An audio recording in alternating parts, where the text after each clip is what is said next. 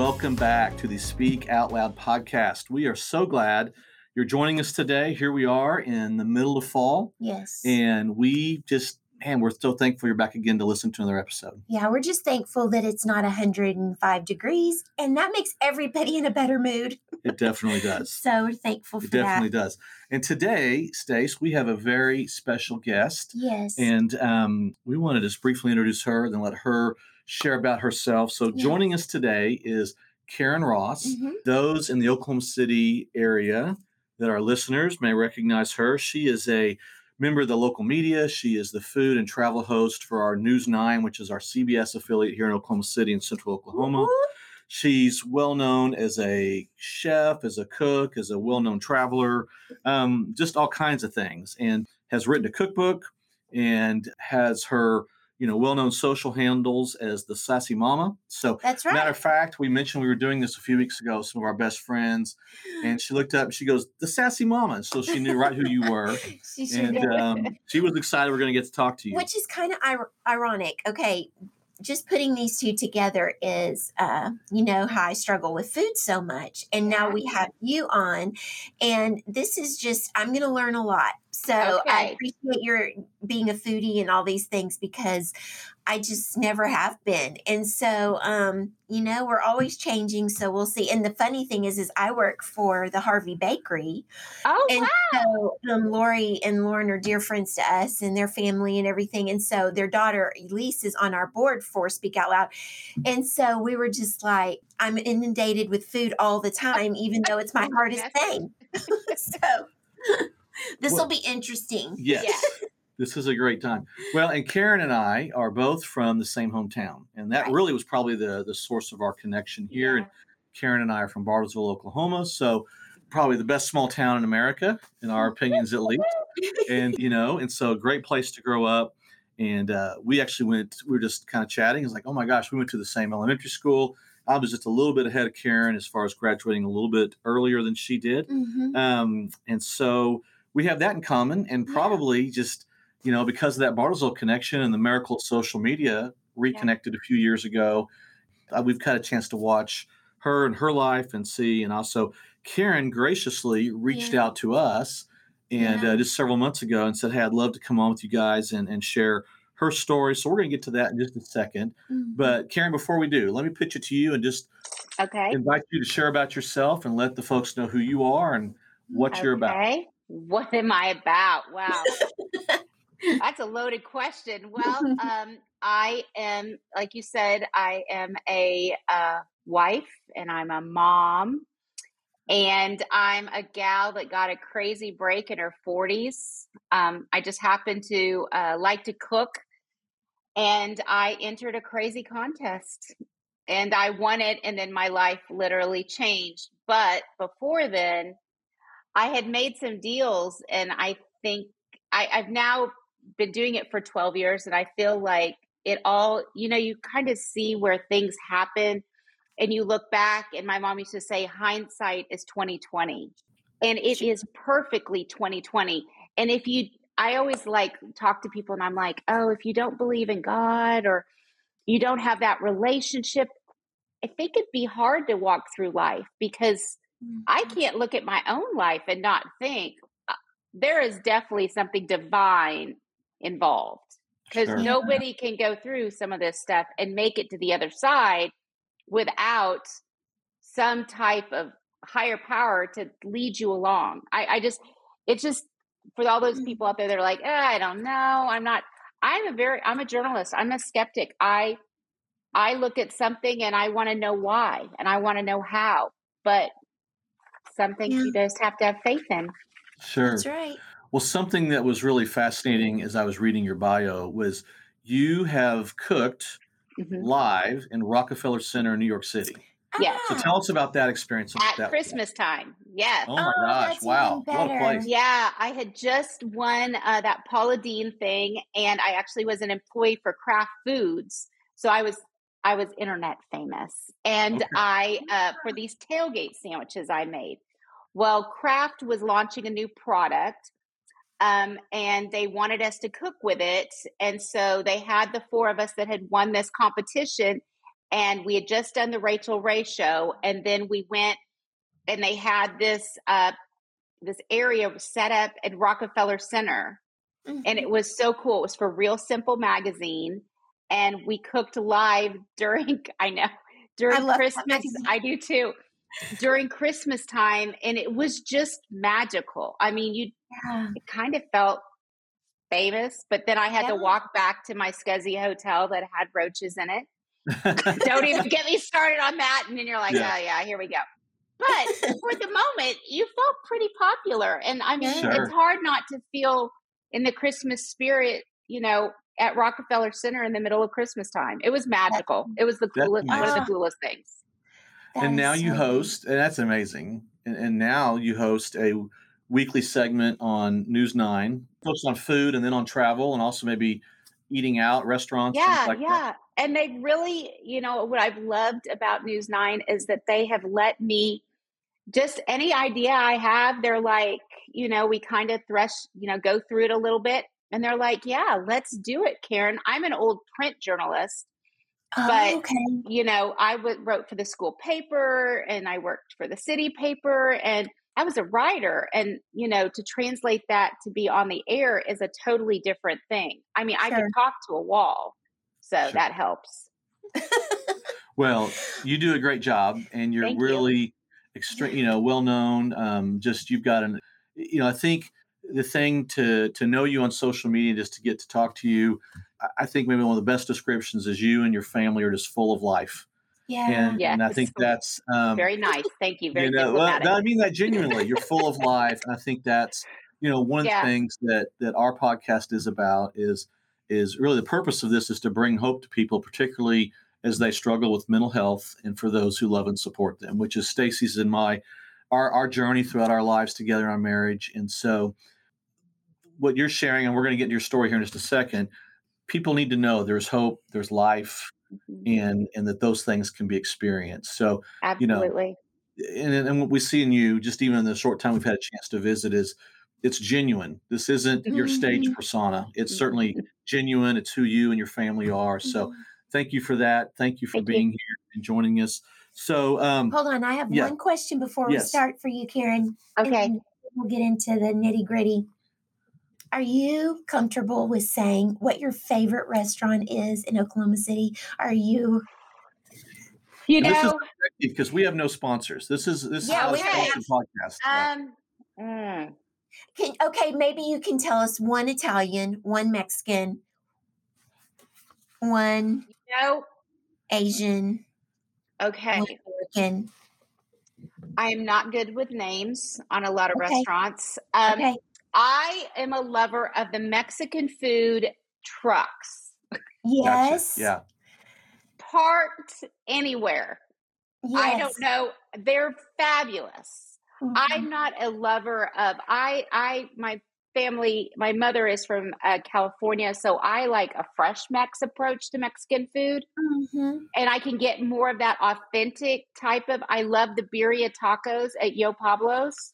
Mm. I crave those. Like you dip it, like it's a oh, yeah. it's yummy. Mm-hmm. I crave those. Um, I'd say I love Korean food. Oh, yes. my son is in love with a girl, Ellie, and she's Korean. Oh, and oh, wow. um, okay. I have just absolutely learned to love that culture and to really learn about it. And it's really interesting. And Midwest City has a lot of great Korean restaurants. Um, I oh yeah, and I love the Asian grocery store on 23rd. Yes. One of my yes. favorites.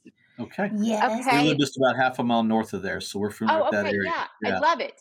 And then Italian food. You know, I loved the food at um I loved Nonna's. She made a great red sauce. Um yes. I miss that, but I do like the new um Italian restaurant that's in the Nonna's old restaurant. Okay. Okay. Uh, it's wonderful. So I love that, but I also I'm a lover of Victoria's in Norman. Sure. Okay. Sure. Yeah. Love it. That's so good. Thank you. Thank you for telling us. Now we know where to I like to eat. Well, and and Karen, we're going to have all your information in the show notes okay, for this sure. episode. So to not only hear Karen's restaurant favorites, but to see and maybe find some of her favorite recipes, you can you can find her there and follow along. And so, Karen, one other question I have to ask you before we uh, we move on. Both native Bartians, which is our hometown. Bartians, that's what we're known as. Yes. What, real quick, best part for you about growing up in Bartlesville?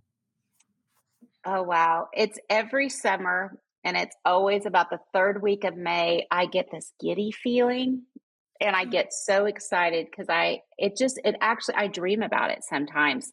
Mm. The Elks Pool Okay. Yeah. Was oh, my favorite thing. And we would ride our bikes to the Elks Pool. Yeah. And you, the lifeguards were just literally like an 80s teen movie. they were a mess. Yeah. but they would, they just did horrible stuff to us kids. I mean, but we had so much fun and we would play sharks and minnows with the lifeguards, Kitty Johnson, Kathy Kelleher all of us would show up at the Elks pool. David Hess, yeah, David Kopp. You know that's know your age names. group. Yeah, I know. Yeah, and we would all go to the pool and drive the lifeguards crazy. And but they would play sharks and minnows with us, and we played baseball with Nerf balls, and it just yep. it was a it was a sweet way to grow up. And we rode our bikes there. And if it, it started to rain, my mother didn't pick me up. She told me to pedal faster. Yeah. yeah. no, that was a great place. I remember. Um, I, I don't think we had membership there, but I had a lot of friends, so I get yeah, to go in. You didn't need a and, membership. Uh, I remember playing the the gutter ball where you'd try to throw. I'm sure we irritated a lot of people throwing balls across the pool. The lady that get whacked with it, yeah. scream, yeah. or the lady that's reading by the pool in the 80s and gets so mad because you'd splash her book, and we'd be like, "Lady, don't sit by the pool if you don't want to get wet." Yeah. Yeah, but gutter ball, you take and you throw the yes. Nerf ball it was, into the it, gutter. It, it, was a classic 80s movie scene. I mean, if for our, our yeah. younger visitors, uh, Stranger Things without the scary horror stuff. It was just that setting for sure. It was just that setting. Like I remember them taking a golf ball and they stuck it in the pump of the pool the whole summer and then gave it to Kenny Johnson because we wanted to see what was on the inside of the golf ball. Oh my god! I don't know how good that was for the filtration system. Now that yeah, I have my yeah. own pool and I'm an adult, but as kids, this was awesome. Yeah. yeah. It was. There's so many great things, and and of course you had to be pretty little, but uh, I think our our children even now talk about, hey, one day they want to take their kids to Kiddie Park, and uh, you know our kid, my, my mother was still living when our kids were yes. little, and would take we take the kids to Kiddie Park and it was a little blast. So yeah. I just went back a couple years ago and I did drive by the Kiddie Park and it did make my heart to see it yeah. still there. I was like, yes. You remember when they got the moon bounce and that was like the hugest thing because we had entered oh, yeah. the 80s? Yeah. Big deal. So for all of those non-Bartlesville listeners, uh, Kiddie, Kiddie Park, Park was kind of this special, just kind of little, uh, I don't know, just Pollyanna world almost of a it um, was kids amusement park in Bartlesville. Mm-hmm. And then I played baseball all through high school and loved baseball. Yes. And the stadium was right by there. So every night, you know, you'd hear the the, the train and the smoke coming yep. by. It was it was just, you know, it was pretty uh pretty special place yeah. for sure. It was a it was a really yeah. leave it to Beaverland is what my husband yeah. called it when he went. It was a lot like Stranger Things is really the yeah. way to explain. We lived in a really kind of safe place. We did. Well, we're blessed, and that was we were was very blessed for sure.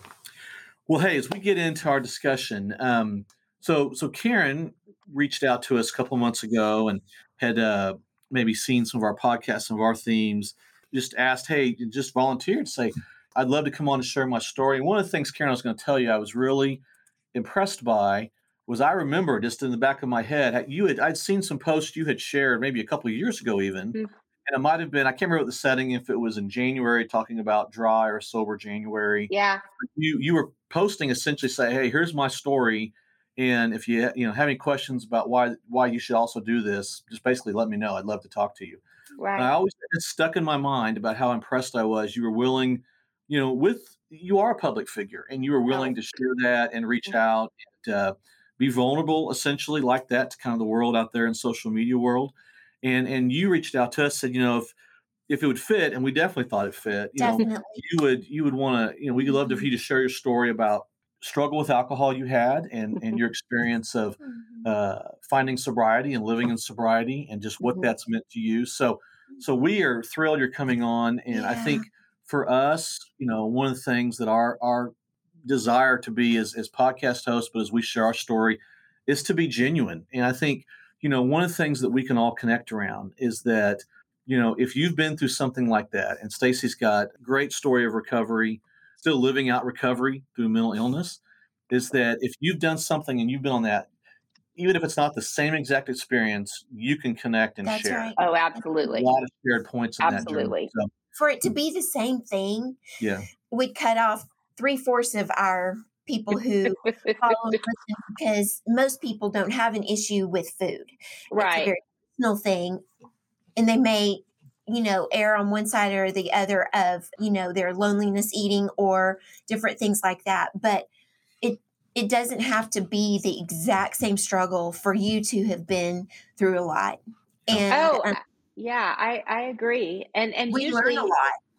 Yeah, and and and studies will show that um, people with addictive personalities also have control issues. Mm-hmm. So actually, I I was bulimic all through high school.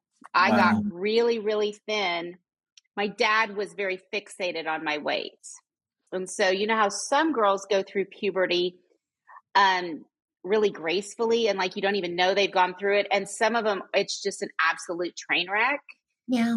That was me and so i got i don't know if i could say this i got boobs in like the fifth grade that's a total hot mess Mhm. i hated that Sure. and and then you know i was just kind of chubby and chunky and if i think my dad had left me alone like i was on i was on um, weight watchers Hmm.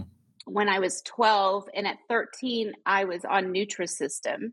My Yeah. dad did all this. I was sent in the 3rd grade with um a Sego. Back then they weren't like um, a Sego drink, which was basically a diet drink. right. And Mrs. Eccleston said, "Don't you ever send." Told my mother, "Don't ever send Karen with another drink like that. Pack her a proper lunch." Wow. So, you know, it's all of that. I looked back through all that and I really had to think about all of this stuff I'd been through that was really me trying to control my environment. So then, you know, the diet wasn't working, so I'm going to be bulimic. So I could eat the ice cream, but I could get rid of it. And I Mhm. lost a lot of weight that way, but it's not maintainable. It made me very sick, Yeah. As you know. yeah. Um, but then I got when I got older, but then it would go away and I would be fine. And then another something would happen, and then I'm a real. Uh, I clench like my teeth anyway. So yes. my husband will say I don't keep my mouth shut a lot, but I clench more than he thinks. And so through the years, I think I just kind of like, ah, and then if it would get too much, I had to have some outlet to to Mhm. relax Yeah. however that might be, and it wasn't healthy. yeah. Sure. Right. Well, thank you for sharing that. And that's really fascinating because there's so many. I think, Stacy, you're just sitting here saying, man, there's so many similarities Mhm. to your story and, and a lot of things that just in that same era, that same generation. So, so wow. Yeah. That's really interesting. Well, we've kind of gotten into it. Um, but, but Karen, anything else you would say? Well, but it's, that's maybe some of the beginning part of that journey. You know, as you moved along, what led you to a place where you realized I may have a problem here, and two, and what also made you realize, okay, I, I really need some help to deal with with this issue with alcohol. Well, um, you know, honestly, um, in Bartlesville, kind of the joke in high school was is that uh, there wasn't a lot to do if you weren't playing baseball like Sure. that. Mhm. You were either uh, being um, kind of uh, slutty, or mm-hmm. you were drinking a lot. Well, I grew up Catholic, so I didn't do the other, but I really enjoyed drinking. So in mm-hmm. high school, I drank a little bit. Middle school, I drank, I experimented a lot. And then by high school, I'd kind of gotten it out of my system. And when I went off to college, honestly, I didn't just do it a ton. You know, I was pretty mm-hmm. much under control. I wasn't the typical college kid that went in and just was like! I mean, Yeah. granted, I mean, thank God there's no videos, by the way. Sure. Sure. Social media, I mean, because I'm sure I'll But have we're to we're go. all fortunate we were in college the before social media for sure. Amen. Amen. Definitely. That God gave us a, we dodged that one. Yes. so, um, I was lucky, but it was really interesting. It was a, um, um, how do I say this? I when I reflect and I look back, and I think that what happened is I had when I had children, there used to be this joke about um, mommy's little sippy cup. Yes, I remember that. You remember that? Oh, it was sure. okay. They really kind of preached this moms have a glass of wine in the evening. You can relax. And I was like, oh, okay, I, I can do that. Yes, it is stressful to have little people. Yeah. Well, my problem is I could rationalize anything. I mean, it's supposed to be like a six ounce glass, which is six ounces is three quarters of a cup, maybe. Mhm. I took it as a 44 ounce Sonic cup. Mhm. Yeah. yeah. I mean, and I, I I- I deal with this with humor because that's yeah the big gulp. And I, Mhm. but what is interesting is I was married. I'm married. Um, my husband has never drank Okay. ever. He's not a drinker. He was a leader of Young Life. He just has never drank. And so his agreement and my agreement was he goes, I don't want our children to drink. I don't want them to see drinking. So if you're going to drink, you need to not let them ever see it. So I drank it in the big gulp cup. Mhm. So my mother dies very suddenly about 17 years ago. And Mhm. if you're Catholic, people bring you wine to your house. Mhm. Copious amounts of wine and casseroles. I love the casseroles. And I'm a good Mhm. receiver of gifts. And so I drank all the wine. So my Mhm. sisters came in for the funeral. They all go back. They live, you know, in other parts of the coun- country or the our country. And so I was kind of left alone with all this stuff. And mom lived three blocks away from me in Norman. And so it was really hard um, Yeah. to have Sure. two small children and Mhm. deal with this loss. Mhm. And I was, it really shook me to the core. But you have to understand, I'm not going to church during this time because Mhm. I had kind of decided I wasn't Catholic. And um, so I didn't really have a church home Mhm. and I was really lost. So I'm drinking a lot. And I realized I had a problem when we lived in Norman and our road got washed out. And my friends are throwing boxes of wine over the ravine to me yeah. instead of milk or bread for my children. They're throwing me wine. Might be your first sign you have a problem. Okay. Yeah. Just a thought. Could be a Sure. sign. Sure. Yeah. You know, when Jack says, you know, who are we sending these Christmas gifts to? And I go, I call it the support staff, which is like the mailman and the UPS man. And I always leave little Mm. treats. And I was giving it to the liquor store owners. Might be a sign. Okay. Mhm. And so um, it got really out of hand after a while.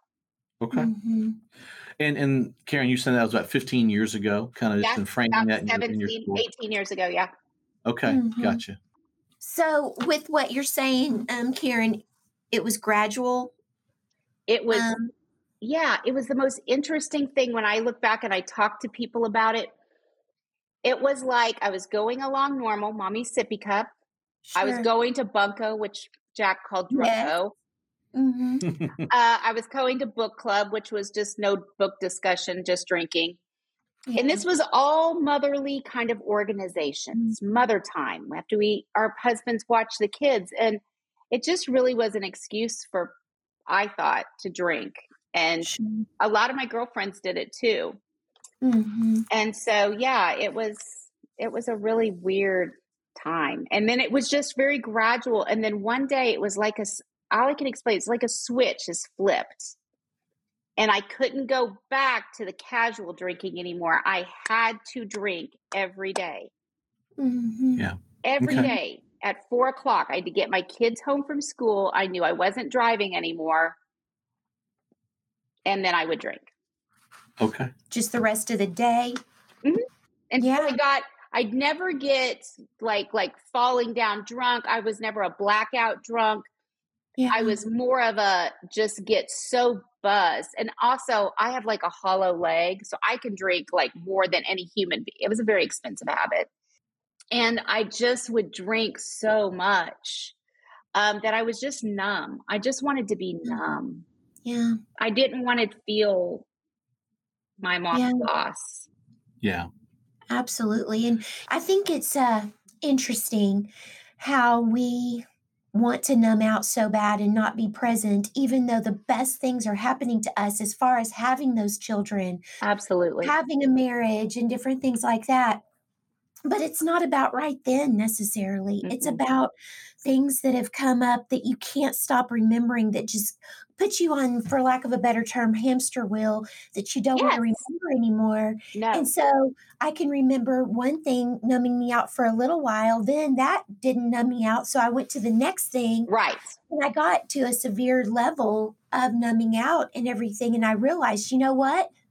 I'm really toxic and mine wasn't right. with alcohol but it really doesn't matter i mean i right. was i was seeking that out to not think to not remember and you get to the point where you can't choose when you're going to remember and when you're not because you don't get to choose anymore when you're numb and when you're not well because your so, brain is your brain and and yeah, you get mad you and you're and then i'm like well i've got to keep drinking because i keep thinking about this Mm-hmm. My mom is dead. That was the big thing for me. Is like I'd wake up in the morning and the first thing was be like, my mom's mm-hmm. dead.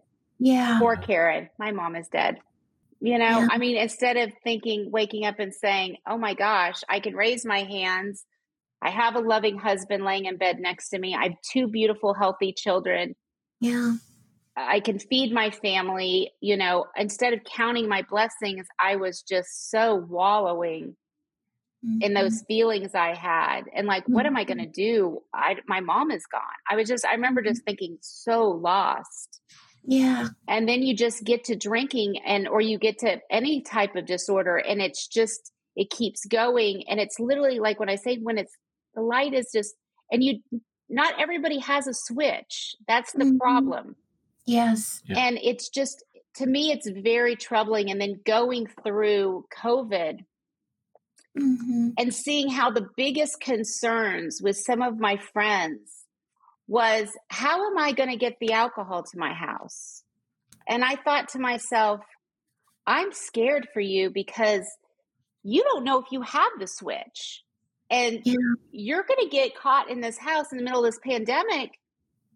And if this switch is flipped, it just it's going to change your life and i was really really lucky i am so i count my blessings and i thank god every single day that my recovery has went the way it did but i am a one percenter yeah, yeah.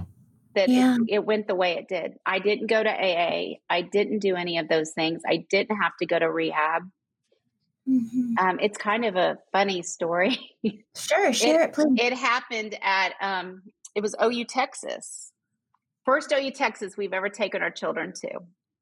Okay. And Jack did that. My husband is the fat Jack on the sports animal. So he had done a radio thing with uh, Jim Traber and all of them. We're staying at the Anatole. Well, they have a club level at the top. Yeah. And I was up there drinking wine, and my kids were eating all the snacks. And Jack comes back to the hotel room and we're supposed to go eat Mexican food. And I'm obviously very, very drunk, like more drunk than I've ever been. I was really mm-hmm. drunk. Yeah. And um, he said to me, How many glasses of wine have you had? And I said, Two. Well, I'd had like 22, let's be honest. Mm-hmm. And he called up to the lounge and he asked them, How many glasses of wine have you served my wife? And they told him and he said and i we don't lie in our relationship. We've been married 28 years. We have a i'm a really blessed marriage. And he just said i'm not going to be married to a liar. And he wow. said and i and he said and i can't be married to a drunk. And he said and if you're lying about this what else is there karen? Sure. well, there really was nothing else but the drinking. And he said i won't leave you but I won't let you raise the children a drunk. You're going to need to get help. And I got on my hands and knees in the bathroom in front of the toilet because I wasn't sure if I was going to barf or not because this mm. was pretty heavy stuff. And I begged God to fix me. Mm-hmm. And again, you have to understand, I'm not religious at this point, and I just was like, God, if you will just fix me, please don't let me drink again. You've got to fix me. Um, and I just kept praying that over and over again, please. And um, I never drank again. Wow. Now, I'm not going to tell you I didn't want it. Then that's going to make it sound sure. like a fairy tale. At four o'clock every day to this day, my mouth waters. Um, mm. If you talk about wine, my mouth waters. Yeah. Like right now, it's just watering. Yeah. Wow. I miss it. If I go, I love to go to Greece. I love to go to Italy. Well, the vineyards there, the food there with a little taste of wine would be amazing. I know it would, but I don't think I can just have that one glass. Sure. I think I'd drink the whole bottle and then maybe go lay in the middle of the vineyard. I mean, right. portion control is the problem. Yeah. Okay. You know, very interestingly, I did go to treatment. I thought I was going to be gone for six or seven weeks, and I was gone for just under five months. And wow. uh, for for the eating disorder part and self harm and all that. And I can remember going around the circle when we were um, intensive treatment, mm-hmm. and uh, people would tell at different points of their treatment, uh, it was part of going through it to share your story. Right.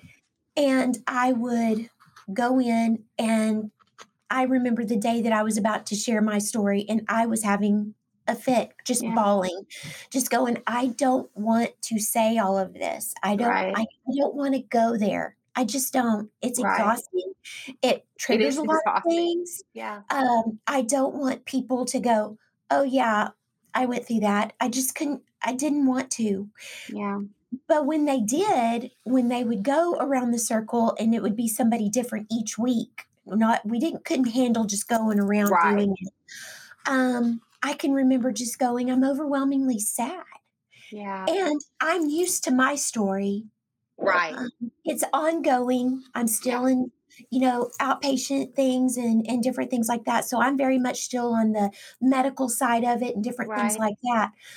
But when I hear your story, Karen, I just have like this overwhelming feeling of I just want to spit, say I'm sorry. I'm sorry that you hurt so bad that you wanted to self medicate. Mm-hmm. And we don't just wake up one day and arrive there.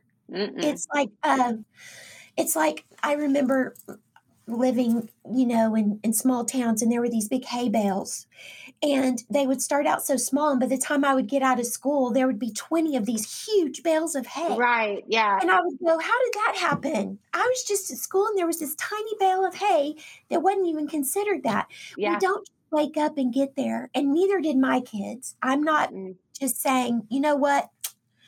I did so great. No, my kids grew up with a sick mama. Yeah, my kids, my son to this day, neither of my children drink to this day. Yeah my son um, works on Wall Street, and I even brought it up to him in New York, and I said, you know, he even pledged a frat, and he got to yeah. dry rush. Now he says he never wants to drink. Um, what did he say? He said, like, I tried to serve like uh, the champagne, like the the apple cider champagne. Somehow, I mm-hmm. think that must have been part of his rush, but he's not a lover of the apple cider champagne. Sure. But he, uh, you know, I just my kids just grew up with an alcoholic and so finally like professionally i guess somebody asked him in new york they're like hey why don't you drink and he said my mom's an alcoholic so i just choose not to mm-hmm. And you know i for me jack and i were extremely open about this um, as I got more education, my husband's uh, one of his best friends is a really big leader in AA, and I would talk to him about different things and he helped me understand things. And just the just like I've not to say it's a crusade, but I just I worry especially for women. And I worry that we especially my daughter is in marketing in Los Angeles. Yes. The science is they know exactly what they're doing. And the packaging, these cute packaged little drinks like this that you can yeah. buy. This is Pellegrino. This is yeah bubbly water. Oh yeah. But you can now buy these beautiful little drinks. I mean, we had Bartles and James when we were kids, but they Right. have like you can get a mule and you can get all these fancy drinks and cute little cans and the marketing is so cute. Oh yeah. I would love to have a cute can. Mhm. Yeah. But it's it's it's marketing to women. It is Mhm.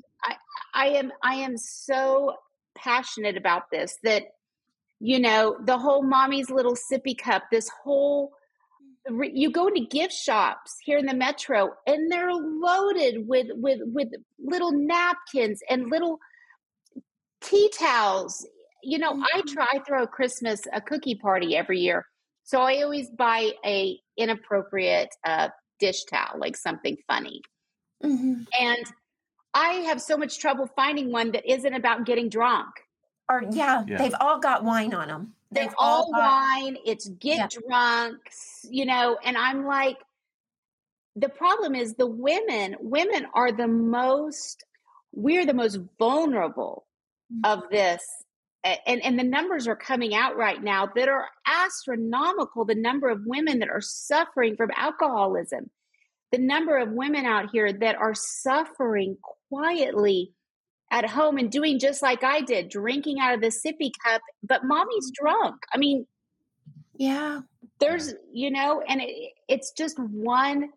I just worry there's one bad accident or something happens, and because these, it, it's women, and I just I worry for that we really are just putting this verbiage out here for women that are really suffering. And, you know, like you said, I put something out on my Facebook page every so often when I read an article that is, they're just coming out with more and more data, and it's just absolutely scary. It's Yes. terrifying Mhm. and I, I i put it out there and you would be amazed. I had two or three every time i'll put something up on social media like hey if you just need a friend or just someone to talk to call me. I, i'll i'll i'll i'm an open book and i'll try to find somebody to help you or someone to talk to if it's not me. But i'm amazed at the women that have called me. These are women i never would have thought in a million years Mhm. are having an issue and i'm so thankful for their courage because it's it's courage Oh yeah. Yeah. And I think the pandemic has left all of us these last several years just, you know, whatever maybe our our weaknesses are or our weak points, we're all just like crying out for relief. Men oh and women. yeah oh absolutely And we're all just looking for that. And I think, you know, the only thing that can really fill our souls and meet those needs is our relationship with God. And yet we're just hungry for so many things to be, you know, we hear, we say all the time, I just wish things could go back to the way they were. yeah And yet, you know, I think we're not there yet, and maybe we won't be there. right But but in the meantime, we're trying to. I heard a podcaster recently just talk about it. Is like, you know, basically since since Adam and Eve, you Yeah. know, we've all been uh, struggling with certain feelings of shame or different issues in our life, and we've either been trying to compensate or medicate it since the beginning of time. That's the human condition.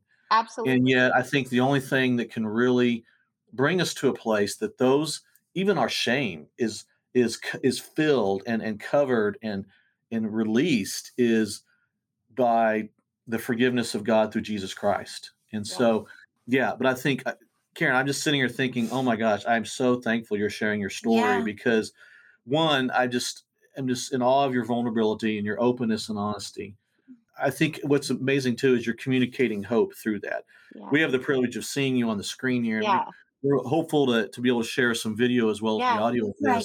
But I mean, I think that there's hope in that, but it's also hope because you're you're sharing the reality of it. You're not mincing words. You're not covering it up. Mm-hmm. And I think there's so many women listening to this podcast, men and women, yeah So that many are women. connecting with what you're sharing. So Mm. thank well you. and you know the church component actually was a miracle in and of itself too so here i'm on my knees not much of a relationship because i had stopped going to church for 10 years and so one day julie traber come came up to me and she said hey do you want to go to church with us she knew i was really struggling after my mom and i said sure so i started going to church with them and then um, my good girlfriend Carrie Hull down in Norman, she um, was part of the Baptist church, and she said, Hey, her son and my son were friends. And she said, Hey, do you want to come to a Bible study? And I said, You know, Carrie, I'm just not a Baptist.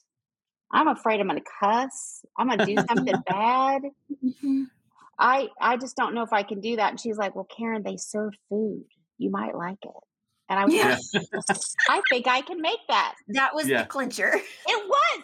I get there. I mm-hmm. met the coolest group of women. There were a bunch of really younger moms than us. We had like grade school kids.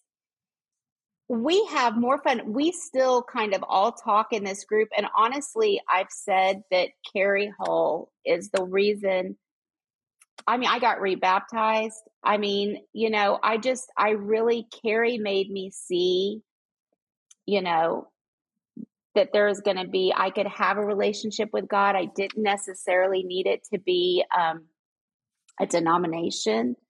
I sure. just needed to learn to read the Bible and I needed yes. to, you know, and then when I moved up to the city, I have the best group of girlfriends. We're a bunch of old football moms, and now we're just friends of friends mm-hmm. as our mm-hmm. kids have all grown up and we meet every Friday. And like I was told you before I got on, my phone's just ringing, like, pray for this, pray for that. And we are just yes. a really interesting group of women because we're all so different.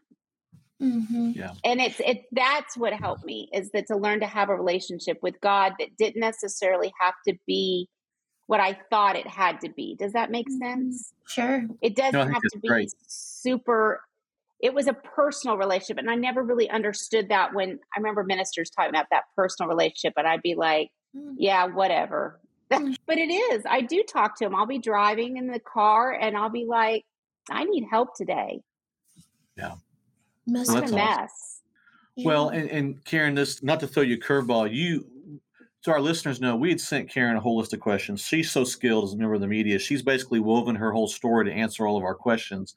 And so, you know, we appreciate that. And really, we just we wanted to that. give you a few prompts to share your story because we were, we're so wanting to hear that. Um, but just a, a, question, maybe just to, and not to throw you a curveball, but uh-huh. um, out of what you're just sharing, talk to us a little bit about, or maybe just give a little bit more, you know, share a little bit more about um, the value and the importance of community. Because what you're describing mm in these relationships is really such um, vital Christian community, and you know, in the context of the church, outside the church, how has that not only played into your sobriety, but just maybe into what you would say is your outlook and your experience of life? Well, I was really lucky, like with Carrie, and uh, in the basement of the Baptist church there in Norman. Um, on those Tuesdays, uh, they were Carrie didn't even know that I was doing this whole sober thing. I quit Drunko, I quit book club, I quit everything. I didn't go to tailgates anymore. And for a very social person that I am, I became very antisocial, yeah. except for this Bible study. And so when I told Carrie years later that you didn't even realize what you were doing, she was ministering to me, but she didn't even know it. Sure. And I, those women, I just felt accountable to them for some reason, even though they didn't even know what I was going through at the time. Cause I'm really, was pretty private back then about it. I was, didn't want the shame of being, you know, a grade school drunk mom, but I was. Yeah. And I was just trying really hard to stay sober. Um, and so, like, I joined a scrapbooking group on Saturdays. So I love to go to tailgates, but there's a lot of drinking at them, and I can't really do that. So I got crafty. Mm-hmm. so I'm very crafty. For me, the most important thing for me was to have a community. And to and then I immediately when I came up here to Heritage Hall, I up here in North Oklahoma City, I told my Bible study group, you know, I don't drink. That's not my thing. Now they some of them do, but that's okay. Mm-hmm. And for me, the best thing I found in my groups and in church and through my readings is that I just try to really follow feel like a lot of people have messed up the Bible in a lot of ways by cherry picking it.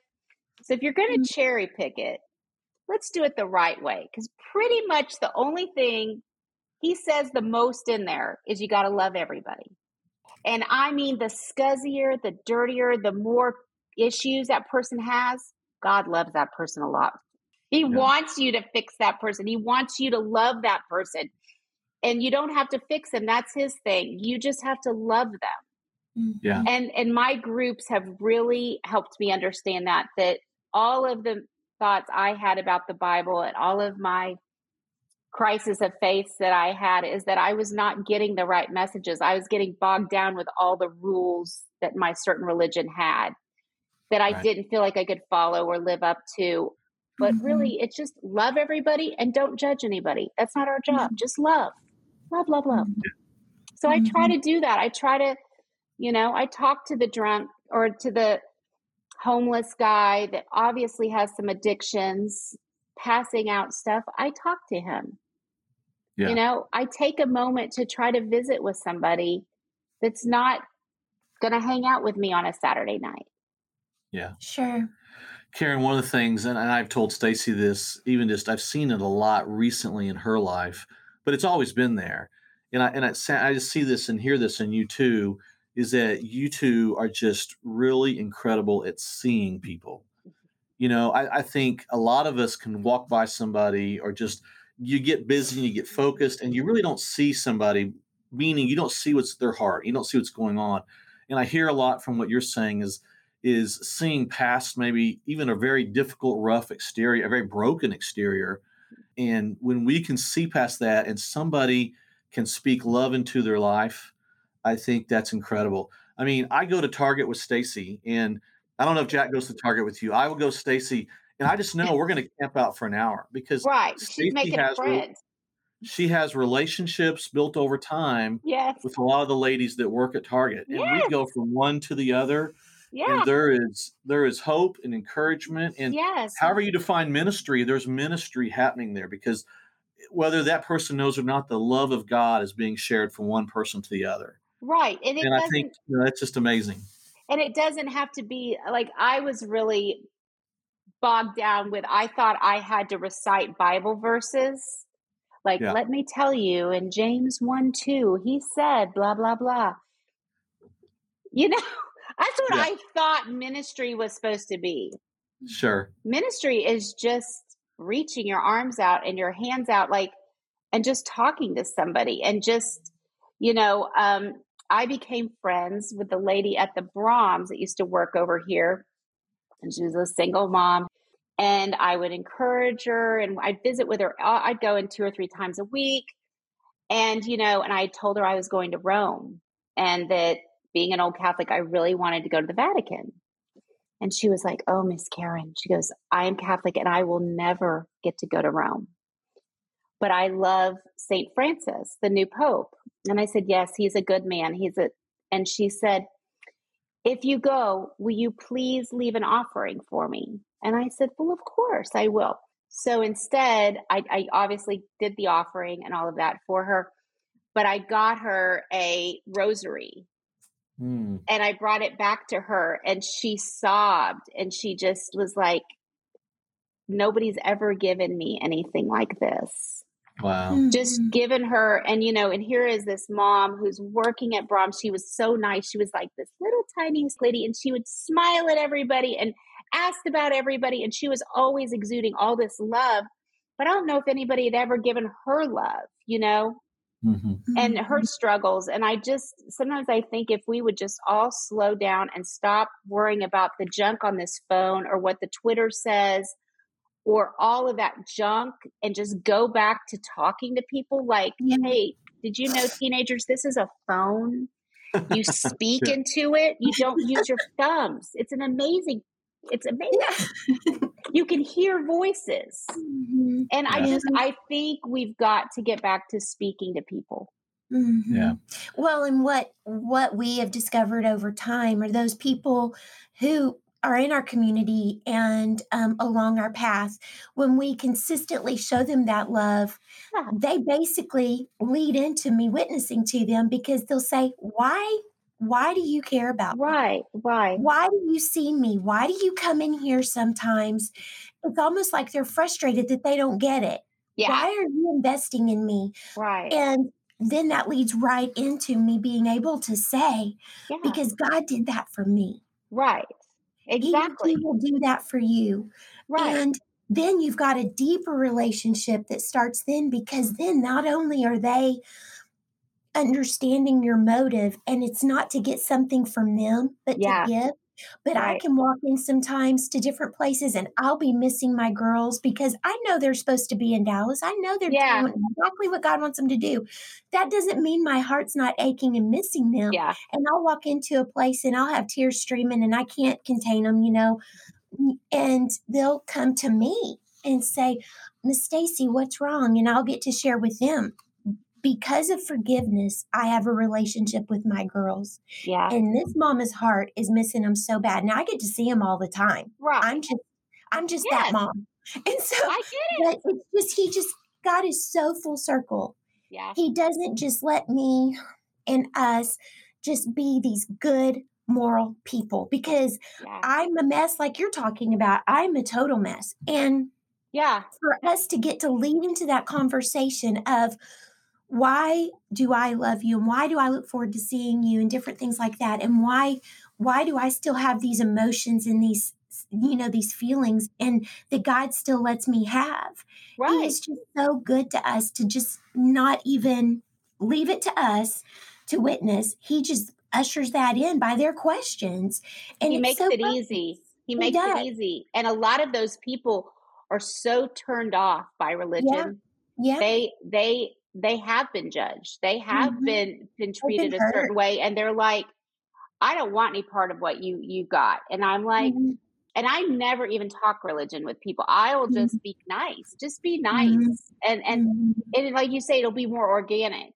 They'll have questions and then you'll have you can then say, "Hey, what about this?" You know? And I think what one of the things we're finding is that, and, and we're blessed to get to do this podcast, and and you know we can put something out like this that uh, you know we know at least more than just our families listening. We're not sure you know how far it goes. Yeah. but we know that at least.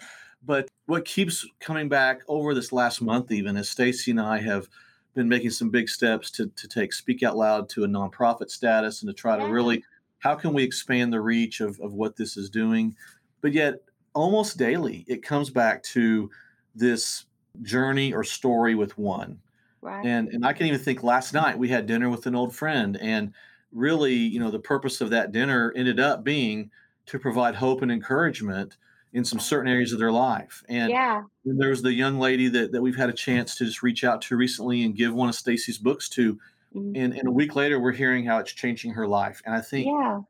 we have You just have to meet them where they are. And that's Yeah. what you're doing is you're you're just you're offering up some vulnerabilities and it's making them be like, "Oh." And I think a lot of people look and sometimes will look at people of faith and they're like, "Oh, they're perfect. They've lived the Mhm. perfect life. Everything's been just look at them. It's Mhm. perfect." Well, Mhm. we've all had struggles. And like my husband, my husband has Tourette's and he Mhm. shakes and a lot of people don't know that and he tells people all the time he's like actually it was coach cochel's wife who told me this once she said look if everybody threw their problems into a basket i can prov- promise you we'd all be jumping in to grab our own back Mhm. yeah and Yeah. she just is right and we all have something and it's it's just being able to accept that and then use use what's hurting you to try to help other people Mhm. and that's my thing is i just if i could just give a little bit of hope to somebody and Mhm. show them that there is an easier way there are ways to get away from it you know Mhm. there is a way and and honestly i couldn't have done it without god and that's kind of was my deal was that i did tell god later on i said look if this actually works i mean he and i have a really kind of a blunt relationship and i just said look this whole thing you've got going can really keep me sober then guess what Mhm. I promise I'll tell my story someday and I won't. And so it was very strange because I didn't win this Paula Deen stuff or became a TV person. I was just a mom. Yeah. And then I won all that. Isn't that interesting Mhm. that I won this where I do have a platform to be able to talk about it where somebody might want to listen to me? I just think that's interesting that, like, when people don't believe that God is moving in their lives, oh, mm. He is. Oh, yeah. he is. You just got to be there and listen yeah. for it. That's I think awesome. that's so important. I just think that's wonderful. I think that's exactly true. And I think that's sometimes why I don't wipe the tears away is because they know that I have a relationship with God because I verbalize it when God puts that on my heart. Some people I haven't yet. I'm waiting on His timing for that. Yeah. But I feel like when they do see that I do have those emotions and feelings, that everything is not perfect, that they maybe will think, you know what? I don't have to have my act together to come to this right. Jesus talking about. Yeah. I certainly can't take credit for this. I'm pretty sure it was Craig Groeschel of Life Church that said this. He's a very quotable pastor, obviously. Yeah. He said, I remember seeing this somewhere. He said, you know, we try to impress people with our strengths, the things that are good about us, but we genuinely connect with people we talk about our weaknesses and our hurts well, and our and our brokenness. And that's probably a little yeah. bit expounded, maybe not exact quote, but I, am sure that's an interesting thought. Originated. Yeah. Yeah, that it's our brokenness that. that. brings us together because it makes us all more human. It's yeah. it's not it's unhuman to be perfect because as my daughter so eloquently screamed one night as she was being reprimanded by her father for lying about her phone, she said, Daddy, there is only one person who's never sinned. And you know who that is? And my son and I were like, Oh, she goes, Jesus. And we went, Oh, she played the Jesus card. so we laugh about that to this day. Like, sure. like, there's only been one person, and we all go, Jesus, because Katie Ross. Yeah. And about this size with blonde, curly, crazy hair.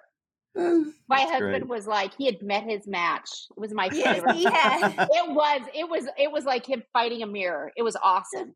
Oh man! well, and just from his, having listened to him on the radio, to have have him meet his match has got to be pretty incredible to see. So yeah. Oh, it is.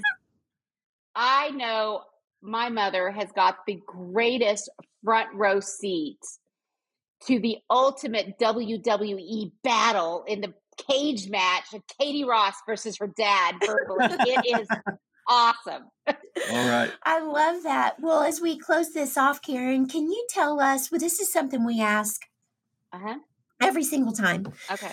Because it's so encouraging. How are you finding your hope? What, you know, where are you seeing hope? How are you um, experiencing hope right now in your life? How do I experience hope? Well, um, I experience a lot of hope by talking to people, getting out there. Like, mm-hmm. I'll just make friends with anybody. My husband's yeah. the same way. Doug, he has trouble. He's like, we go in and you end up giving a pudding class in the middle of the Catfish Cove and making okay. a couple new friends. Uh-huh. And I'll uh-huh. talk to somebody about I love to talk or visit and make a new friend. Mm-hmm. And and that is the hope that I see is that people are still willing to talk and they're still yeah. willing to want to share with people and i think that that that's the deal is we need to try to my hope is just to keep having that human inter- interaction and i know there's hope mm-hmm. because i go to my bible study group my girls and i just we're always just caring about each other or worrying about somebody who's a friend of a friend of a friend i mean i'm praying for people i wouldn't even know if they bit me on the back of the ankle sure but i'm going to pray for them you Absolutely. know and i just you know it's that's the hope is that there's still people out there that are they care and and want to care about everybody so mm-hmm. you know yeah. if anybody ever has a question you know drop me a dm i'm very private you know whatever you want to tell me is between you and i i'm a vault my husband's like karen people tell you the craziest stuff and i'm like you'd be amazed at what i've got in my vault yeah. yeah. Well, that's one incredible gift, an incredible gift you offer and give to others. And uh, we we host this podcast. We do this podcast to bring hope. And Karen, we can definitely say tonight, you are a hope giver. That's right. You're a hope giver to us. And yeah. uh, well, I know there's so many people that are listening and connecting with your story, with your message. You are a hope giver to them. Well, and I'm just you. sitting here thinking of I, I've a book I just picked up, and there was a podcast I heard about it first, and the author had taken this quote and, and turned it into the title of his book. But I just think it's really just appropriate as I was thinking about your story, your life, and it said, um, "Beautiful people don't just happen." You could read that and think, "Oh, it's all about we have to strive so hard to be beautiful and all these Mhm. things." Mhm. But really, what the quote intended was the, the kind of the subquote to that was, "It's the people that have gone through the mess, that have gone through the fire, that have gone through the hurts, that." When something, when somebody needs something, they're the people of substance that can deliver Right. and it just said beautiful people don't just happen and i think you're one of those beautiful people. Oh, and thank you. Most You stacy you, You are, are too. You uh, both are. And this is well, I love thank you. your your podcast that out loud. I think we're going to be a much better place if we all get to a point where we can ask for help and ask even you know and it hard it's hard at first i i remember it's very hard but when you speak to somebody your vulnerabilities you it's just you're letting it out a little bit and you the person you could be talking to it could be me stacy you, you just don't know and then they can speak into your life you just don't know what beautiful things can happen if you That's just right. live your life out loud a little bit That's, that's right. right Well, thank you for that karen as we wrap up would you tell you. everybody the best places to find you on the socials or just however to, to connect with you if they Ah, want to learn let's more hear see. more on the google box. No i'm just joking. I'm not that bad my kids. Okay so let me look myself up. I am karen ross on uh, facebook. Uh, will be karen ross um, karen sassy mama ross. Okay. I'm super sassy mama on twitter and i'm also in that same sassy mama thought on instagram. I'm trying to do tiktok Mhm. I'm really bad at it. I mean, I don't want to dance. I don't Yeah. want to do any. So a lot of times I'm just TikToking. Like my husband just says crazy stuff all the time. So I just a lot of times just turn it on and listen to him act like an idiot, Mhm. and people seem to enjoy it, Yes, we Yeah. do. especially if he's fighting bees or hornets. It's usually a pretty Yeah. good show. i think but- that's good Yeah. So that's I'm trying TikTok, but it's really bad. Yeah. Okay. Well, and you can also catch Karen on News Nine and her weekly segments there, That's and certainly just by googling her, you can you can track her down. It's Karen with the C. My sister's Karen with the K, so I want to clarify it's Karen with a C. And let's talk about Karens. We Yes. are getting a really bad rap right now. That's so true. That's true. Karen Getzinger is a nice young woman, nice girl. She was younger than me. She was my sister's age. Mhm. I'm Karen with a soft C. Come on, There you go. you are. Yeah. And sometimes you, I you do get definitely are mad. both redeeming. You're both redeeming Karens for sure. I'm So, trying. I just tell people now if I have to call customer service and they ask what your name is, I say my name is Bubbles. well, it's a pleasure to meet you Yes. and Nice to meet y'all. you. yeah. And thank you so much for for you know just pouring into our lives for this hour. Um, we appreciate you so much, Karen. Well, And- thank right. you for having me. Well, hey everybody, as we wrap up, um, again, just what an hour, what a, what some time we spent together.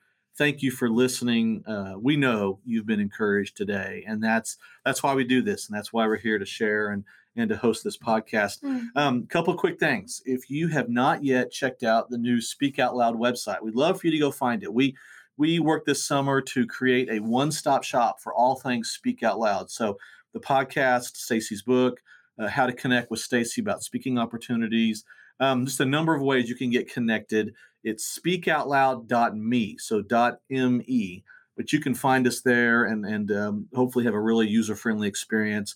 Check us out on social media, both Facebook, Instagram page. We have not yet gotten to the TikTok world. I think our kids might disown us if we tried, but uh, we have not yet put went up a to that area video. yet. But Don't maybe we start do need with to a create dance the video. Speak Out Loud. Go do the dance video. Yeah. No, don't start No, with that. No, Kids I'm not going to do it. pass out. I'm Your not going daughter, to do it.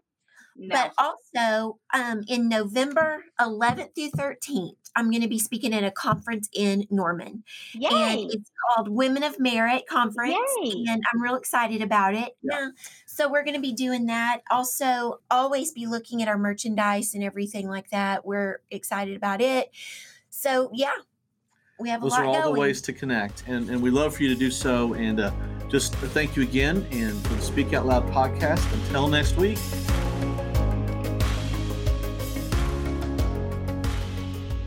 Hey, friends, what a powerful story from Karen. We can't thank her enough for coming on the Speak Out Loud podcast, being willing to share her story, share just with vulnerability. I, I, appreciated how she said, you know, she's an open book. And I think you saw that and heard that as you listened to this episode.